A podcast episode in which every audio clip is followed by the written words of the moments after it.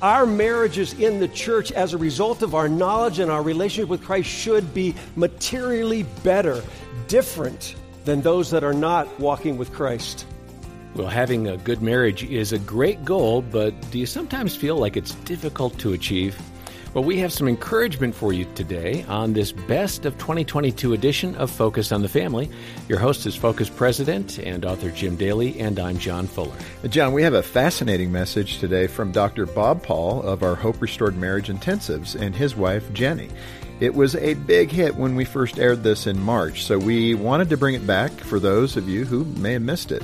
Bob and Jenni are going to help us see how hidden issues from our past can sabotage our marriage and why we can often feel like all of our disagreements end up covering the same ground over and over and they're actually going to dissect one of their recent arguments point by point so you can hear what they were feeling but not really saying. Yeah, just like an iceberg, 90% um, of the problem seems to be under the waterline, so to speak. And uh, I love the transparency that we're about to hear. Uh, here now, Bob and Jenni Paul at an event for supporters of Focus on the Family. We are so excited to be here with you guys we have the opportunity to be part of something miraculous that is happening uh, through Hope Restored, through Focus on the Family every single day. And guys, we get that we would not be able to do this if it wasn't for you. I hope you know how much we feel uh, your support and your partnership with us um, God is using you in amazing ways. And the miracles that we see taking place at Hope Restored every single day are astounding. And you know, the interesting thing we've learned over the years is it's virtually never the people that are the problem. We are led to, by, by well meaning people, we are led to pursue ideas and strategies for our relationships that cannot work and we don't realize that because they've been told to us by people that we've trusted.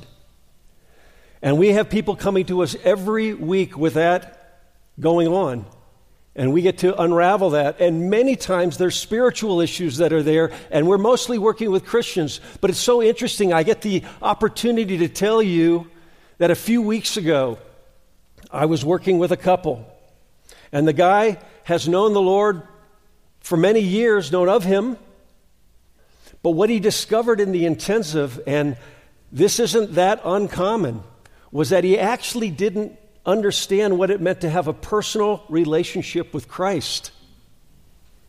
And he was, he was there for counseling for his marriage, and he found the Lord. And you got to believe that that's going to make a major difference in his relationship. And we have been learning so much about God's design for marriage and what happens and what it looks like when people get out of line with God and are working contrary to His design. And they're confused because they don't understand because they're believing and they're pursuing what they've been taught and they don't understand why it's not working. And as a result of what we've learned and the tools and the techniques that we have, we have, to my knowledge, the highest success rate in the world working with couples who are in crisis. And we see miracles occurring. Yeah, give God a hand for that. To date, we've worked with over 9,000 couples from every state in the United States and over 30 foreign countries. And I just sit back in awe. Mm-hmm. So, these lies have resulted in us. Greg Smalley and I produced a book last year Nine Lies That Will Destroy Your Marriage and the Truths That Will Save It and Set It Free. And that's the, and the, the model that has emerged over these years is embedded in this book. And the lies are on the surface, and then we show how the truth actually can be a source of restoration, of healing, of growth, and of discovery. So today, what Jenni and I want to share with yeah. you is something that we've realized is actually a way that people get lost and misguided. And it's really common because what we want to share with you is something we've learned that is underlying all conflicts in marriage. Everybody is dealing with this exact cycle. The details will be a little different because we're different, mm-hmm. and you're different from us. But the cycle itself that is underlying it is true for everybody. When we first discovered this, we didn't know it applied to everybody. And I'm telling you, when you finally realize you've been led to something, you've been given something that applies to everybody, it's gold. So, what we want to do is spend a little bit of time of um, unpacking that for you and helping you to see, like we've learned, why when you get into conflict with your spouse, it virtually doesn't matter what you're arguing about, there will be an eerily familiar feeling to it. It's like, wow, we're talking about something different. We're arguing about something different. Why does it feel so much like the last time? And we want to be able to flesh that out and let you see that. You know, that's because uh, the problem is rarely the problem. A conflict is more than the topic, and the process, uh, there's a process going on beneath the surface. In fact, we kind of like to look at it this way the issue on top is not the whole issue. And that's the part we see. The part that we see commonly going on between us is only the tip of the iceberg. There's so much more that really matters that's going on below. So, what is going on beneath the surface? Uh, we're going to show you, give you kind of a little peek about a conflict. Well, we have lots of conflicts. So we're going to just pick one. Okay. one conflict, and we're going to use that. We're going to start with the above the surface issue, and then we're going to go deeper with it and kind of take you with us. All right, so um, this issue started because I was playing a game on my phone, and this game happened to have teams, and usually just a person kind of makes up a team and becomes the leader. It's not like any qualification. So I'm on this team, and as I'm, as I'm playing on the team, there's 50 people. I notice like 20 of them are not playing. And I'm like, wow, I wonder what's going on. I'm kind of new to this and such. And so I just chatted into the chat box, hey, you guys, you know, I noticed you weren't playing. Is there anything I can do? Well, the leader wasn't really happy with that. And she disciplined me in the chat box in front of everyone. Yeah, it was public. It was public. And so I was like, oh, wow. I'm not six years old. and I'm not her child. That was really, you know, hard. So I just, you know, chatted back and said, um, you know, just encouraging them, no big deal. And she uh, chatted another one back that was even more severe. And I was like, wow, that was painful. So I told Bob, I was like, Bob, man, can you believe what she said? And um, so anyway, so Bob so then. I, I see my wife hurting. And you know, she's clearly disturbed by this. So, as a normal male, not leaning on any of my knowledge as a therapist, okay, what do you think my response was? Well, I wanted to come up with something to help fix the problem. Okay, now when, I, when I'm in my, my professional mode, I know better than this, but in that moment, I was just being Bob the husband, and I see my wife hurting. So I thought maybe it would be helpful to help her to think about what might have been going on for this gal, you know, so that she would be able to maybe just not take it so hard and so forth. And, and, and it, and it comes reason, out? It, it didn't land well. It didn't at all because it came out like I had said something that was wrong and she was right in reprimanding me. That's how it came out. And so now, notice that we're going to have a conflict based on, on that belief system that happened between the two of us.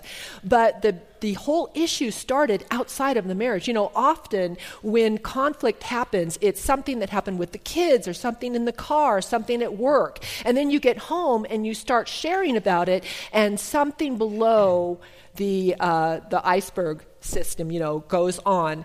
So we started into an argument and it kind of looked like this on, on what we give the couples, the chart. Yeah, so what we're going to show you now is what we understand in hindsight was going on below the waterline, because obviously there was plenty going on for each of us that we were oblivious to at the moment. So we're going to take you below the waterline for Bob and Jenni. So um, this is what we call a reactive cycle. Okay? And um, as you can see me at the top there, um, I've got a series of uh, fears. Now, that, that's relevant, obviously, here. We call them buttons, triggers, things that, you know, you, you, we've all got them. You cannot survive any length of time in this fallen world without getting stung. Okay, so we all acquire these bruises, these wounds along the way. And here's some of mine I, I hate feeling controlled. I hate feeling helpless and powerless. I hate feeling inadequate, misportrayed, or misunderstood. And I react even in the, the anticipation of feeling those things. I hate those feelings enough. When the button gets pushed, I will knee jerk react. It doesn't take any thought, any deliberation. I will do things like I will complain, get defensive, go into fix it mode, lecture, and talk about who's right and who's wrong. Now, what I really want, however, is to feel accurately portrayed. I like to feel successful, hate failure. Uh, I love feeling of experience of partnership, uh, passion, and uh, want to feel wanted.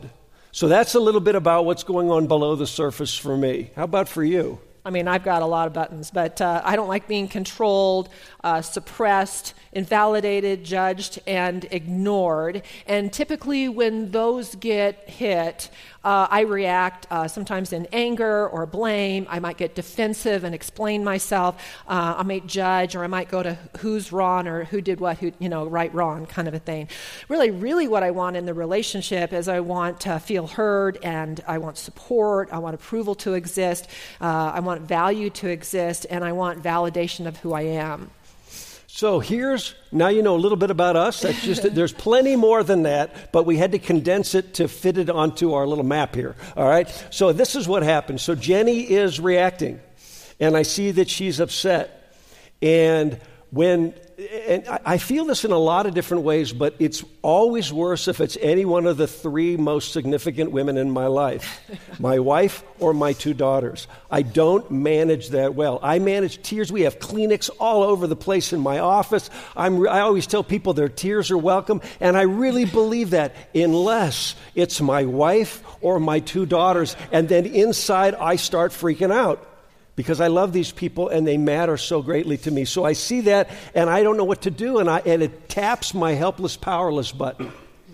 And I instantly, without even thinking, go into fix it mode. Now, here's where it gets weird, and this is what's so bizarre that this happens with couples all the time. When I go into fix it mode, what happened to you? Well, for me, when he goes into fix it mode, I feel judged. I feel like he was telling me that I was the one at fault and I had done something. And when I started to you know, react to that and started to talk to him and such, I started to, the words that came out were defensive words. I began to explain myself. That's really what being defensive is, is when you just start explaining what you did and such. like, well, you know, she, I didn't really say anything wrong, and she was the one that wrote down those statements and stuff, and I was being really kind on the chat, and I just kind of went into defensive mode. And I'm, since I'm trying to be helpful, and clearly it wasn't being perceived as helpful, I feel immediately immediately misunderstood, so my misunderstood button gets pushed. Yeah. And then I get defensive because I want to explain that, hey, no, no, no, that's not what I meant, which pushed her button. Yeah, so I feel like, well, he's not listening to me, so I feel invalidated. What I just said is completely invalidated. And then I go into explaining who's right and who's wrong. And, and I'm not talking about the lady on the game, I'm talking about us. he's wrong and I'm right. So. Yeah, so, so you can kind of see how this goes. This is what is so bizarre about this cycle. And I'm not, I don't wish, I don't know how it gets this way and why it's this way, but I just know it is this way for everybody. And we have couples, and we, and we, we took it in super slow mo now, okay? It really slowed it down. But, guys, honestly, when this gets rolling between couples, it reminds me most of a Fourth of July pinwheel. You know, you light the fuse, and then all of a sudden they start to go, and it's spinning fast and sparks flying. Mm-hmm. And that's common. Yeah. Now, sometimes couples are not like this, and it becomes like a Cold War, mm. and it's quiet but it's the same cycle underneath it. And it's amazing how that happens. So, what's actually going on? Okay? Underlying this, what's really happening is that our brain processes emotional fear in the same way as physical fear. When we feel afraid, it doesn't even matter if something's actually there. The thought of something that worries us triggers the same brain process. We call, it's what we call an amygdala hijack. The amygdala is a gland in your brain, and when it gets triggered, it sends a message out that, that releases hormones like, like uh, adrenaline and so forth that readies us into our fight or flight mode. Okay? And um, really, what happens is there's an amazing shift in blood flow. Any guess where the blood flows to? If you're going to go into fight or flight mode, it goes to your arms and your legs to get you ready to fight or flee. Where does it go from? Your brain. It leaves your brain to go to your extremities. You are physiologically handicapped to think clearly in that moment. There is no way that you can think clearly when the blood has left your brain. Okay? And emotional intelligence goes out the window. So, what's actually going on then with these buttons? Yeah, um, what is it that's getting set off in you? And basically, buttons are past wounds that we we can have new buttons develop as we grow, but typically we bring most of our buttons with us into the relationship. So those are. I came with a pack of them to our marriage. yeah, me too. Um, so it's those past wounds that we feel when someone bumps into them and when they talk to us or something that they may do. It's kind of like if Bob had a bruise on his arm and then I walked by him and I happened to hit the bruise. Now he might say to me, Jenni, golly, that hurt. Yeah, Don't what do you do think that. I'm thinking Yeah. at that point? I'm going, I, I feel the pain and I'm going, ouch, you hurt me. Yeah. That's immediately what I thought, cause and effect, right? But what's the truth? Did she hurt me? No, she just bumped my bruise. The bruise, the wound was already there. She tapped it, and sure, there is a bit of a cause effect, but the magnitude of what I feel is greater because there was a pre existing wound. And most of the buttons that you possess, you brought with you to the party. And they get tapped regularly by your spouse. And do you have any guess who is more skilled at pushing my buttons than anybody on the planet? I'll give you a hint. Now, why do you think that is? Because she wants to hurt me? No, the truth is because nobody is closer. I don't let anybody get even close to the control panel. And she's so good at it, she frequently doesn't just push a button, she just leans on the whole control panel, all the buttons to press simultaneously, and my head just spins in place. Okay? But it's because she's got access to it. And same thing with her. I have access because she lets me close to those tender, vulnerable spots in a way that nobody else on the planet does. Yeah, so because buttons are our wounds, um, we actually become afraid of having those pushed. For instance, mine are that I'm afraid, I, I kind of protect and I, I get afraid of being controlled. I might be afraid or have a tender kind of heart for being uh, supported. I might, you know, with approval and valued and validation. So those are kind of tender spots for me among other ones. but um, so what we think though is that, like Bob said, is that he pushed my button, and so then I have this external reaction, the above water stuff that goes on, and start blaming him for pushing my button. But what we try to tell couples is that instead of blaming the, your spouse, is that you actually can feel a button go off. It actually uh, kind of makes your, you might get like um, a feeling across your brow or, or palpitations in your heart, or you get a flushed feeling about you, or you get upset and kind of you feel that energy of anger coming on you. So when you feel that, you can actually go to the Lord instead and say, Oh, ooh, oh my button just got pushed. I'm going to take some time and talk to God about this. Yeah, so what we teach in the intensive, obviously, understanding the reactive cycle doesn't actually take you to a better place. But it does help people to identify what's going on so that this unconscious reactive spin can be turned into something conscious. And once you're aware, like Jenni just said, you go, whoo I am triggered, I am stirred up. And we ask clients all the time to say, okay, what happens in your body that's the tip off that you had a button pushed? How do you know? Because it, and it's a little different for everybody. We literally go from client to client when we're in a group and say, So, what physiologically happens for you? Because it's like the red light flashing on the dashboard, and you say, Whoa, I am stirred up. And then you wake up and you become conscious. And then we want people to see is what the options are different than just continually reacting in the unconscious spin. What alternatives do you have that you could do that would be more righteous, more loving, more caring, more true to who God created you to be, more Christ like? So, this is just something to wake people up to what's happening below the waterline so it opens up an array of possibilities and alternatives to be more righteous and to create a better, more satisfying relationship. So, when our button gets pushed, a lot of times what we're feeling inside of us is what we really want also at the same time. Oh, I wish we had this in our marriage. My list of wants are that I want to be heard, supported, approved, valued, and validation. And typically, I have like three pages of wants, okay? But, uh, but what we have, have come to find out that what your wants are are those things that God has given you that you are passionate about. So it is not the responsibility of someone else to give you your wants. Instead, we can get to know our wants, find out what God has given us that we are passionate about, grow those in the Lord, and then bring those into our relationship, our family, our community, and our world. That's what our wants are. I know it's really, really hard to not try to get your wants met from your spouse or even your kids and your friends, but it is very, very valuable. And to, okay. and to just reiterate what Jenni's saying, I think it's so powerful. And we didn't realize this at first. A lot of these things we've just stumbled onto, and we've had these divine, uh, inspirational moments where we realize that we just tapped into something that's true to God's heart and God's design. Mm-hmm. And what Jenni is saying that I think is so worth repeating is that the, the things that are the desires of our heart are longings of ours because they reflect something that God created in us.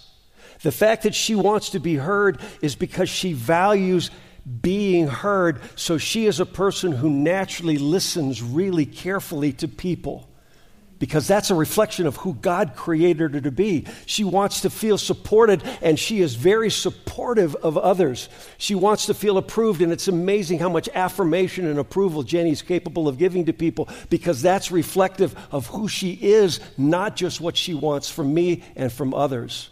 I actually, when I learned this, I actually was not good at hearing others. I was really good at talking.